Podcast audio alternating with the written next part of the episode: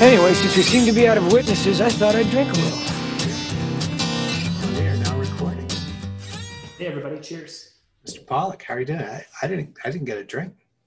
Oh, well, I, I have a double, so perhaps that'll suffice for both of us. Yeah, I'm uh I've just been working diligently here at home this afternoon. Uh You were here this morning, and now you're there this afternoon. Yeah, that's where I'm at. it's busy. Yeah, Uh, stuff's going on. Yeah, I guess that's good. That's good. Yep. Yeah. So, um, uh, so we want to talk about uh, this COVID situation and the lockdowns and what that seems like in terms of is it a good idea or not? That's kind of Yeah.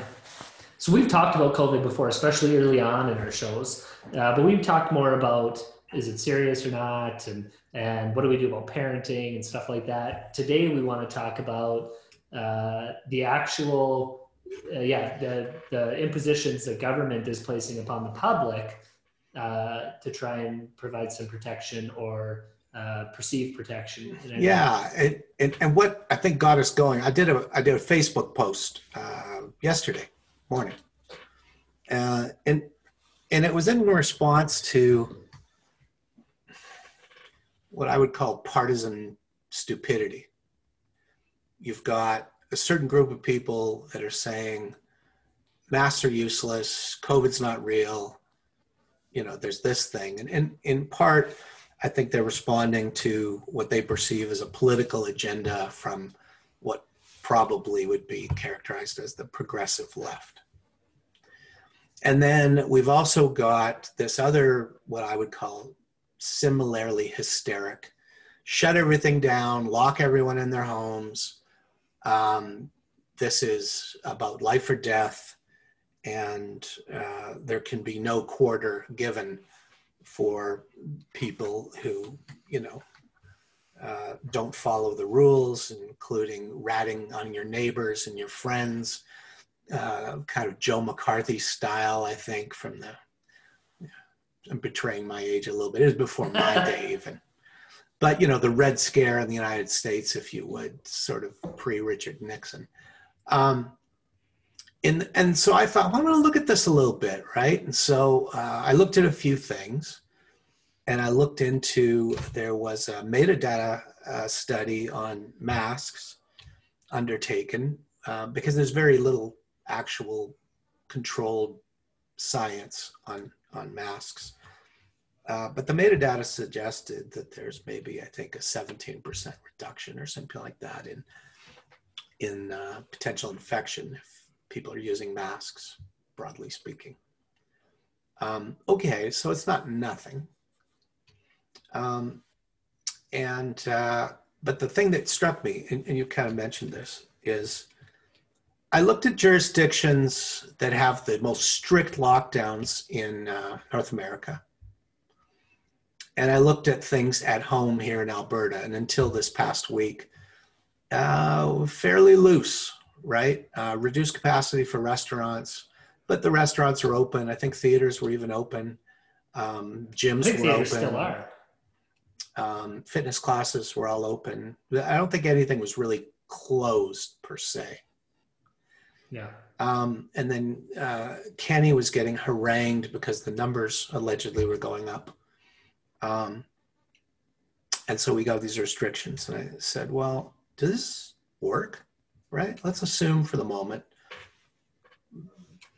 Uh, and what, what I found was um, in California and Washington state, you know, they're the, they're the two strongest lockdown jurisdictions in North America the infection rate as a percentage of the general population in California is 2.67%. And in Washington state is 1.85%. So in a, in a hardcore lockdown jurisdiction, we got 2.67 and 1.85. Now, what is it like in Alberta where we have a relatively uh, unrestricted uh, situation, although most places mandate wearing masks? Um, in Alberta, it's 0.94%. It is half of that in Washington state and approximately a third of that in California. And, and what that tells me is uh, it doesn't work. Now, whether it's because the COVID is of such a nature, and I'm not a virologist, but whether it's because COVID uh, manages to get through these barriers somehow, or more likely, whether it's because compliance is disparate in those jurisdictions, the bottom right. line is imposing restrictions we can see demonstrably doesn't reduce your rate of infection in the broader population. Yeah, I was looking at Canada specifically, and I think Manitoba has been probably the most strict as far as imposing, you know, uh, restrictions. And uh, they're not per capita; they're not marked markedly different than than Alberta, anyways. Uh, and Alberta's been more or less the opposite. I think fairly uh, you know less restrictions anyways right? We got this conservative government and they don't get involved in the people's lives too too much. So yeah, uh, yeah i'm not seeing a big difference. So i think i would agree they don't work. But i would like to i would like to say this. We're not really talking about what our personal opinions are or perspectives are as far as is this serious or not and i think you probably know this about me, Rob. I take this very seriously. I think it's a very serious virus. I think that it's transmitted easily. I think the consequences are pretty dire. I think we should all be very responsible. Uh, but then on the other side of this, I actually really don't think government has a place to be imposing restrictions on our liberties to the extent that they are, or or especially in other places where they are. And so I'm, I'm sort of funny. I'm two sided on this. I don't want government to impose restrictions, but I really do want people to take this seriously. And I really do want people to have a bit of a conscience about this and have some personal uh, responsibility when, when it comes to this. And I think there's ways we can achieve that without, or maybe there's better ways we could try to achieve it anyways, without imposing rules on people. And you know, I, I was reading today, uh, Manitoba started a pretty strict lockdown uh, I mean, they've always been more strict, but they really started locking things down today. And they're saying nobody in your house that's not part of your immediate family, with very few exceptions. And that to me is so scary, right? As a lawyer, yeah. having gone to law school, as somebody who knows, I mean, I'm not as smart as most of my friends out there, but somebody who knows a little bit about history and other things. I mean, that's that's scary. That's not what you want to see. You want people to take some responsibility. So yeah. And I think, and I think, and, and I would share your opinion that, uh, you know, when I have clients and I'm wearing masks typically, um, when I go to restaurants, I'm wearing my mask, I'm washing my hands. Uh, I have a very small circle of people I'm in contact with right now. Um, so I, am not one of these, let's just ignore it, it's not real. Right. But the reality is, you know, um, uh, the percentage of the population of Alberta who has died due to some influence of COVID. And I think it's important that when we look at those stats, the comorbidity is typically people have two to three uh, added comorbidity factors. That it's not just COVID for the vast majority of people who die, but but let's treat those as all as COVID deaths, even though it may be complicated by other issues those deaths amount to 0.009883% of Alberta's population. So it's it is a very small number. Um, I and I okay, it is a small number. I won't disagree with that. It's too big a number. Okay, but here's That's the problem, and this is where I think we may or may not agree. Sure. We make a decision as a uh, as a society that believes in freedom and liberty on many fronts that a certain number of deaths are an acceptable outcome of a free society. Would you concede we that? that? The, we do it all the time. We do it. Um, the flu kills people every year, not as much, again, depending on how you see the COVID stats, but it would appear n- clearly not as much as COVID. I would um, say clearly not. Um, but we don't shut down, and we've never shut down for the deaths as a result of the flu. And the inescapable conclusion is because society as a whole has made a decision that that number of deaths is acceptable uh, Yes. without resorting to what I would call uh, state compelled quarantine. Yeah. Right. Yeah, and that's a good example, right? So- and, so- and there were some some illnesses where we took precautions. You know, swine flu, and Yeah. there were there were some illnesses where we took some precautions. SARS, which is very but- similar to the COVID, Well, it's a Um, type, yeah. uh, we didn't we didn't shut down our country. We didn't. Um, there was no you know CERB money. There was no border Yeah. closures. Uh, So you know, so the Other idea. be So, so the idea, you know, what I find problematic, and you don't, I don't even go on Twitter anymore because there's too many morons. Um, but you read the popular media, and, and, and you get these people, you know, that say one life is too many, right? How can you put economics ahead of human life? We do it all the time, so let's not not be naive. We do. you do. The question do all the is the balancing of factors, one of which is freedom. Now, the other of which we don't talk about a whole lot, and, and I posted this on my Facebook post. Um, in Alberta, to yesterday, we had 432 de- COVID deaths. Again, the vast majority of those people uh, were elderly and had comorbidities. But ignoring that complicating factor, 432 people died relating to COVID uh, to November 18th, 17th.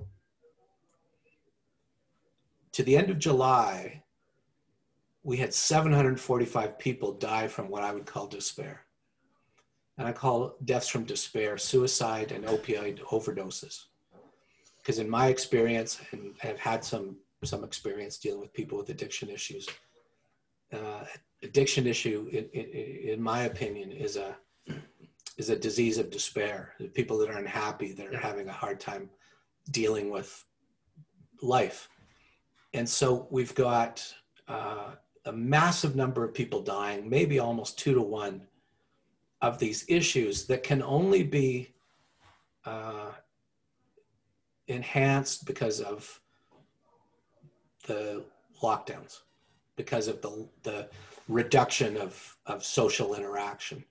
Uh, now, some of those people, uh, they were probably going to die anyway. Again, right? It's good for the goose. Um, some people say, well, you have some 95 year old guy who catches COVID. He was probably going to die within the next 24 months anyway. Well, a lot of these people, opi- op- you know, uh, opiate addicts, um, suicides, probably were going to happen anyway.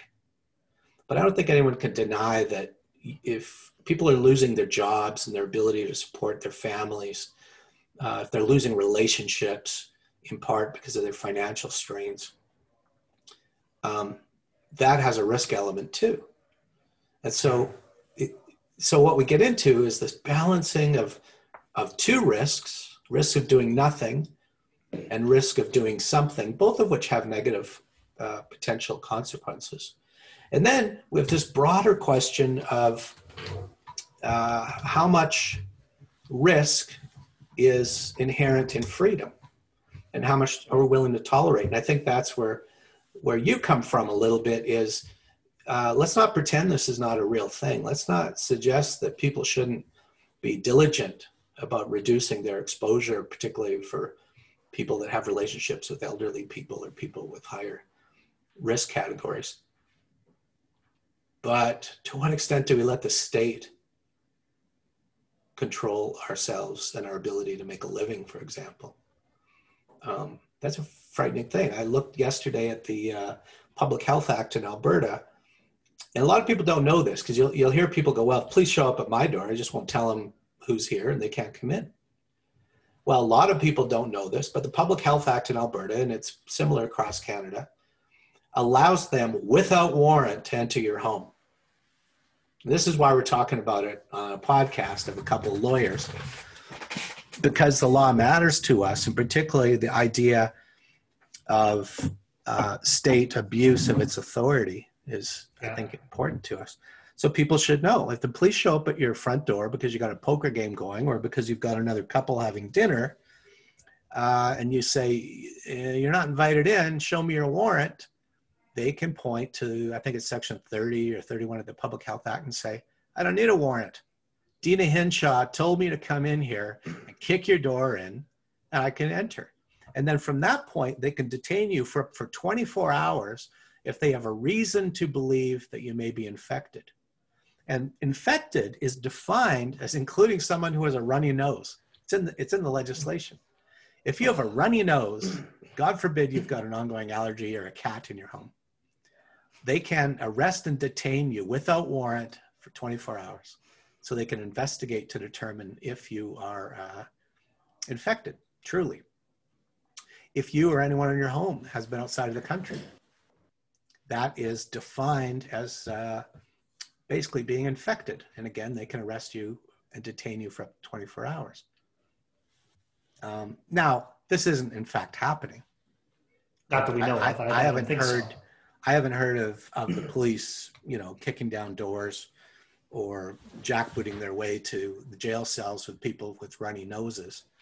But I think um, I think it's worth understanding that the government gives itself certain authority, um, and they're largely, uh, to some degree, unaccountable for that.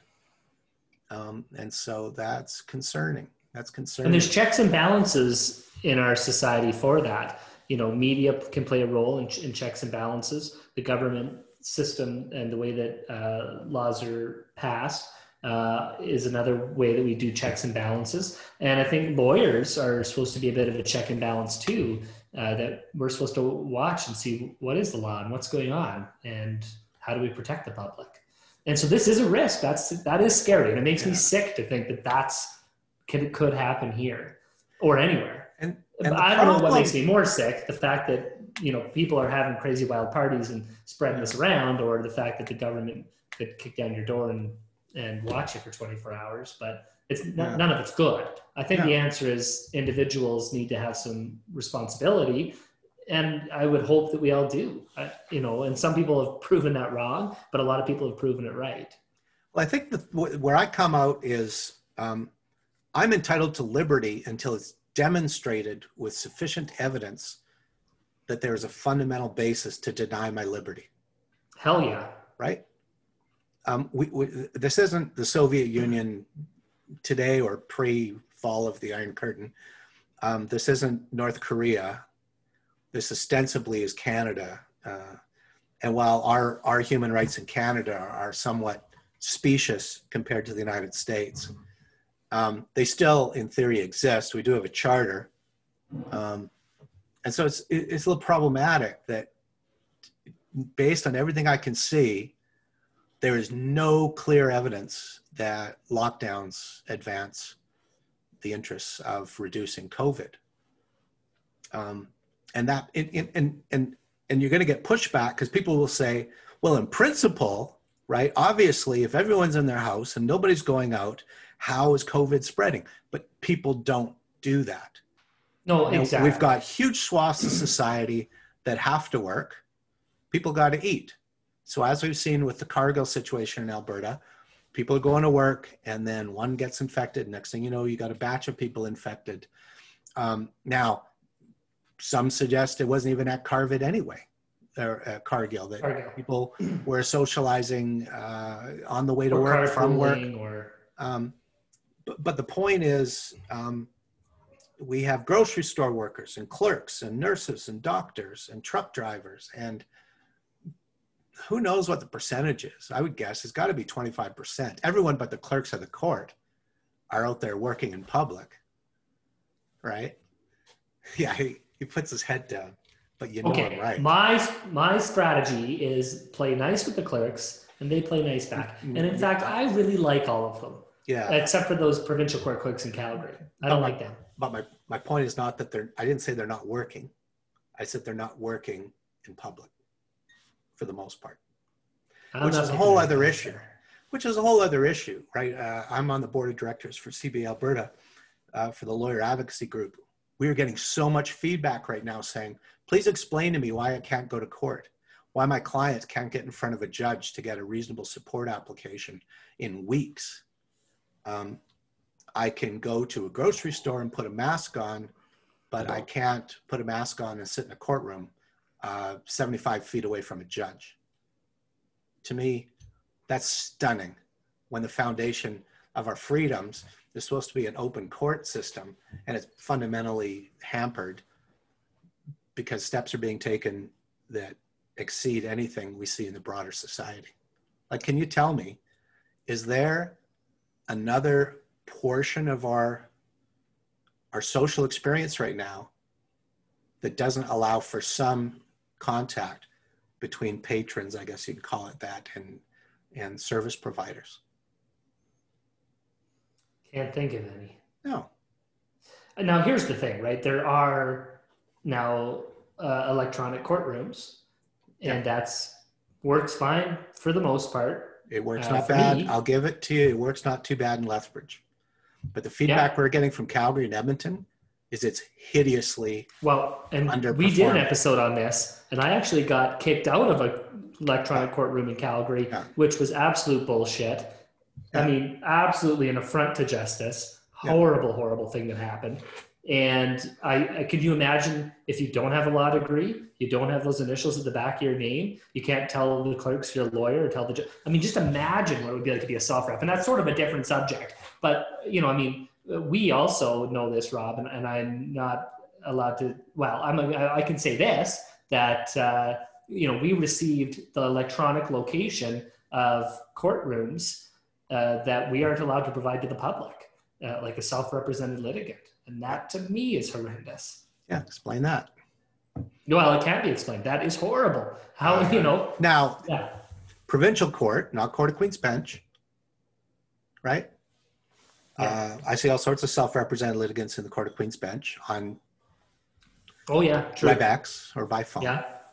Yeah. Um, but for some reason, apparently, that's doesn't work so well in provincial court. I'm not sure why, but And whether they're the- there or not, I'm not exactly Yeah. sure. And how they access it, I'm not really sure. But And- I do know I, yeah. and the bigger question though is, and I think it, it gets back to um, taking a, a a measured approach to a significant issue, Right. and and not ignoring the significant reality of of people not being able to make a livelihood. I mean, is there is there a fundamental freedom that goes more to the core of our humanity than being able to be employed and earn a living for myself or my family?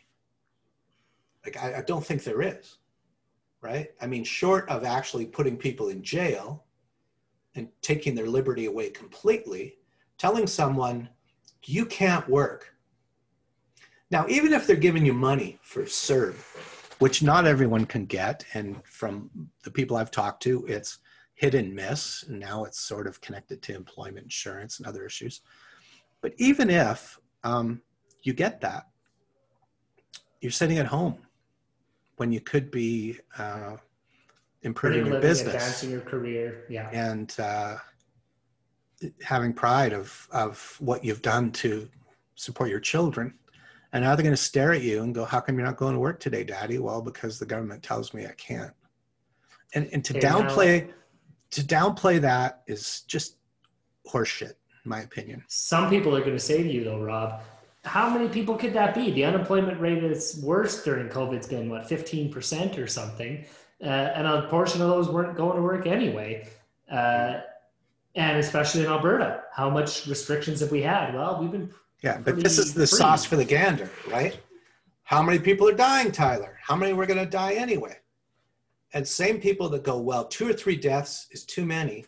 Telling two or three people they're going to lose their restaurant or their fitness center um, so they can make a gesture, which is what it is, uh, in the public good, uh, that's problematic too. So, you know, and, and and again, I'm not telling people to march without masks and and that kind of bullshit. Those people irritate me as much as the people on the other extreme. But I'm saying, um, if your MLA uh, is taking a relatively hands-off approach to lockdowns, uh, send them a note saying, you know what, uh, I appreciate your your balancing of these nuanced issues, right?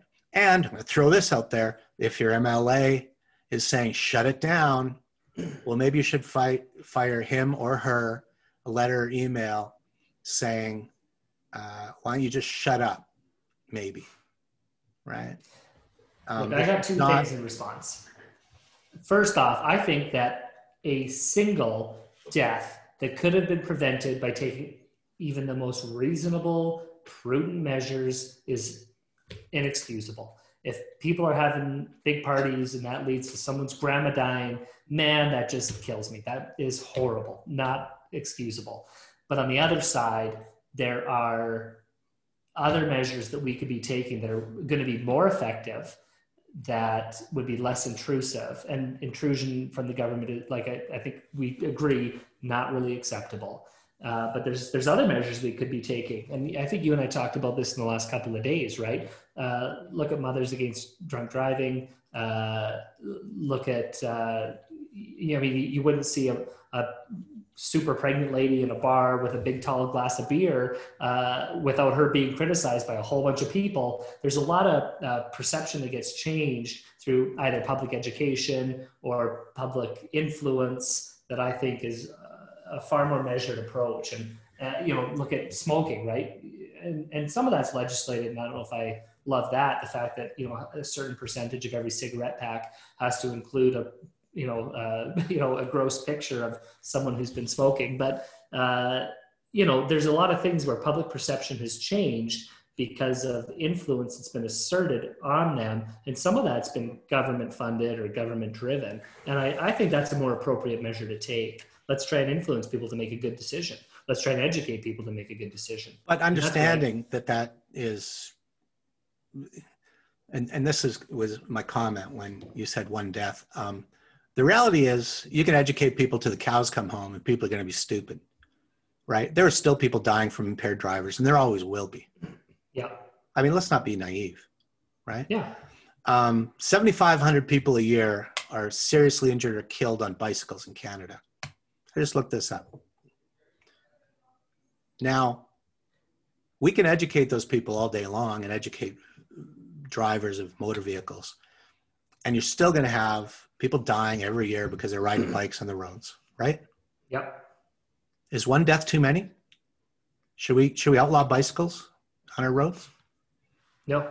Right? I mean, th- that's No. the reality. Is is the freedom to do things, including things that have risk, skydiving, people die every year, mountain climbing, backcountry hiking, people die every year, skiing, people die every year, bicycling, people die every year, swimming pools, one one of the largest accidental deaths, drowning.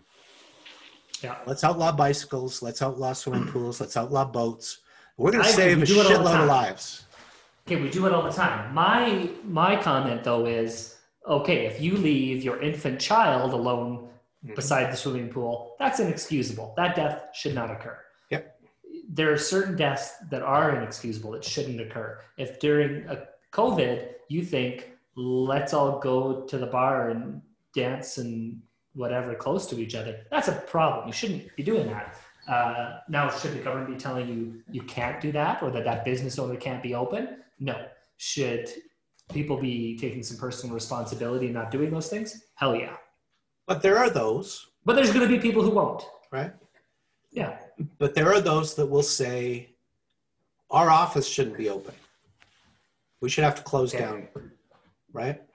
And, and so when you say that, do you mean we shouldn't, lawyers shouldn't operate? Uh, yeah, well, we shouldn't be able to meet anyone face to face. We shouldn't be able to have staff in our office that are in I would contact. suggest it should be a pretty rare occasion that you find necessity to meet somebody face to face in our office. But should you prevent them from doing that? Oh no, you can't. Yeah. Um, should we terrible. Yeah. prevent, uh, should we outlaw weddings? Period, No, of course not. right? Um, Now, should you, but should you have a wedding and think you're going to invite all of your family on both sides and all get together and have a dance party at the end of the night? yeah, but there is a point, Tyler, where there, the difference between 10 people and 30 people is of marginal relevance, right? Yeah, I don't disagree with you. So it- it- it- and, and so again, I'm not asking, suggesting that we should be irresponsible or that we should ignore the risks or that we shouldn't be diligent, particularly, you know, I've got parents in my 80s, in their 80s, um, and I worry for them. Um, uh, I'm mostly concerned though that the, the the, there is this push from um, people that just love the idea of imposing their will on others um, to tell people they can't go to work, that they can't Right. socialize, like you say. Uh, that if they live alone, they can have one other person in their home and that's it, Manitoba, yeah. right? Like, uh, and so, and, and I always, you know, and I'm the libertarian kind of guy and I push back on this stuff, but I see what it's like, right? I've been a bencher at the Law Society of Alberta, I've been involved with government, and I see how things work. And part of the problem is we've got a broad society that uh, sometimes is is afraid to take a nuanced approach to serious problems, and that's all I think we're talking about is. Um, don't be too quick to tell people to shut down when it might cost lives as well, True. and when it may not do any good. Yeah, Um, I, I do agree. I think the enforcement or the, the lockdown measures, the impositions made by government don't seem to be very effective. Yeah. I mean, there's something odd, right? When in Alberta, I mean, you know, we're a bunch of crazy rednecks, stereotypically. Um, our rates are stunningly lower than California Yeah. And Washington State. And, you know, I asked Marcy and she goes, yeah, well, they got a higher property density. Okay. yeah, Uh, there's those are factors for sure. I looked at Fresno, 500,000 odd people, right? Smaller than Calgary, higher rates of infection. Yeah. Right. Yeah, I, I don't think that the imposition works. I don't. It doesn't No. seem effective. Uh, but as much as I want to advocate for people's freedoms and liberties, I would want to advocate for social responsibility at Yeah. the same time. And that's my point too. Uh, on my post on Facebook, you know, I, I said, put a mask on when you're out in public. Avoid, uh, you know, uh, socializing in larger groups. Um, distance, right? These common sense kind of approaches. Uh, I'm 58 years old. Um, I don't need to catch COVID, right? It, it, there's, there's no benefit to that. And even if that risk is 0.0089%, uh, my luck hasn't always been great in life.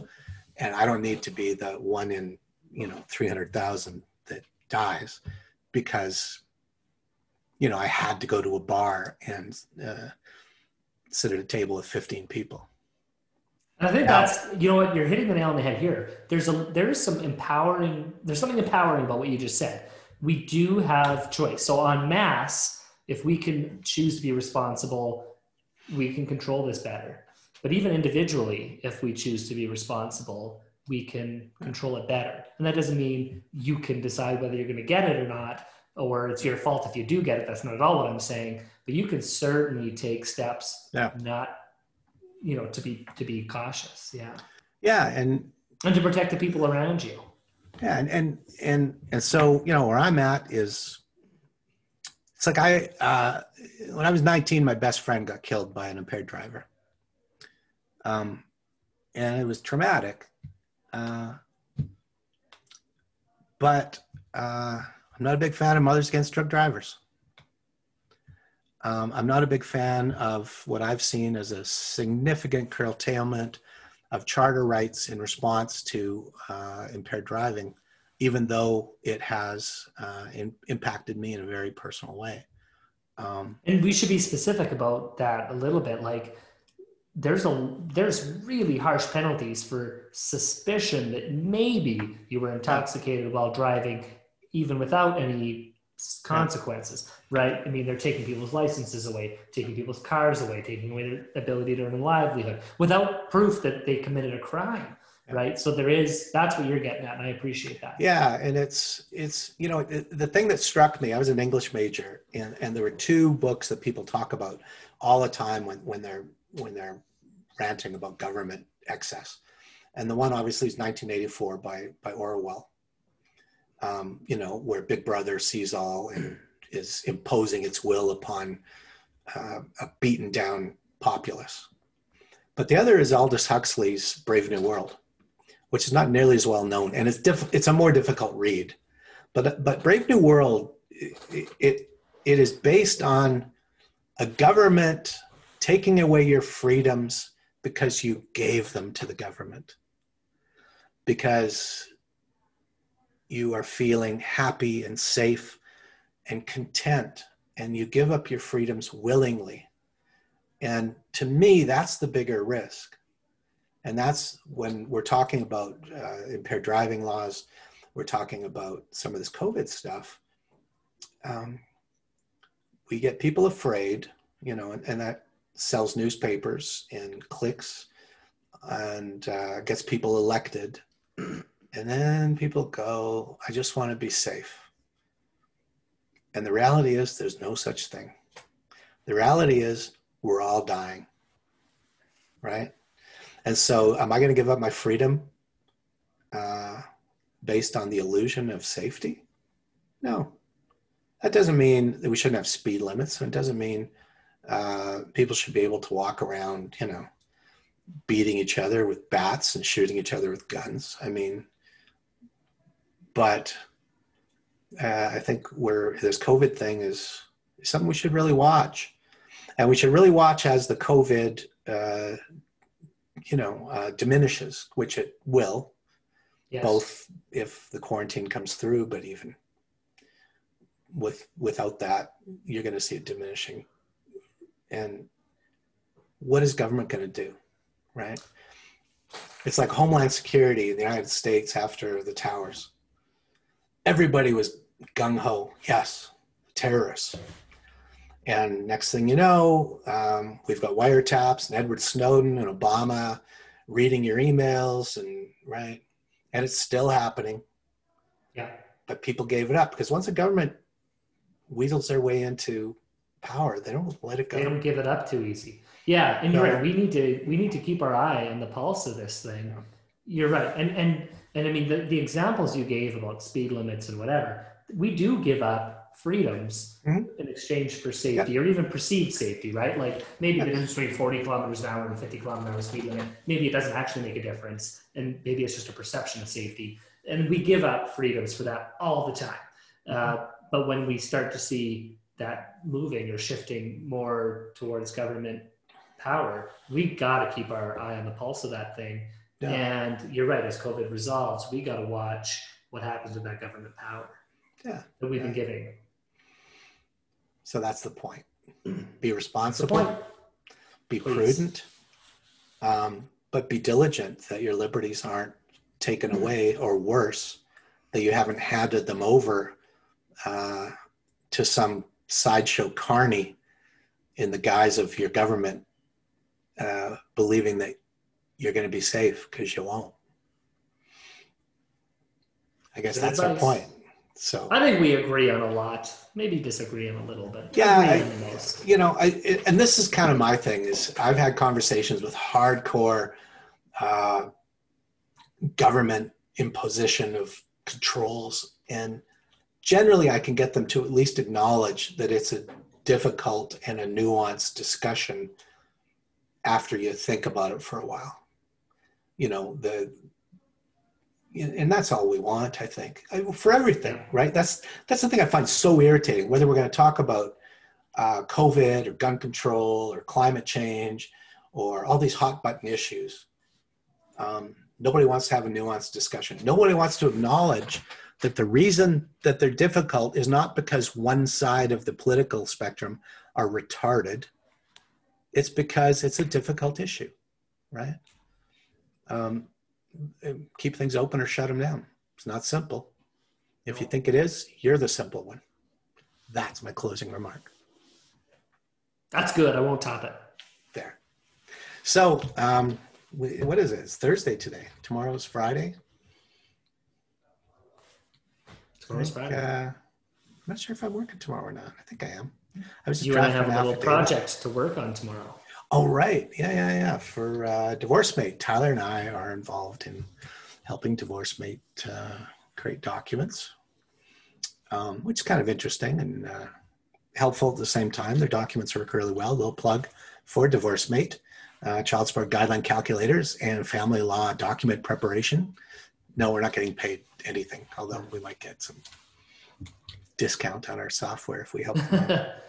Yeah, they, they actually are good, and I really like their uh, their online software, like their cloud software is fantastic. So check it Well, the cool thing I like is you're preparing documents, and if you need to have the other lawyer's name in there somewhere, even if you haven't entered it, you start typing in Asif Muhammad, you know, the lawyer in Lethbridge does family, and it knows him because he uses the software. right.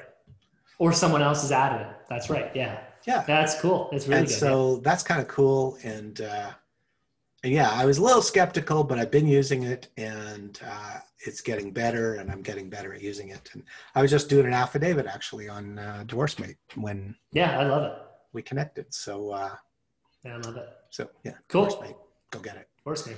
All right. Well, uh, we'll call it a day, and I think we've ranted enough, and uh, we'll see if, again, as always, if you think we're full of shit, uh, send us a comment, send us an email. Uh, we're big boys. We take criticism. That's right. All right. Cheers, everybody.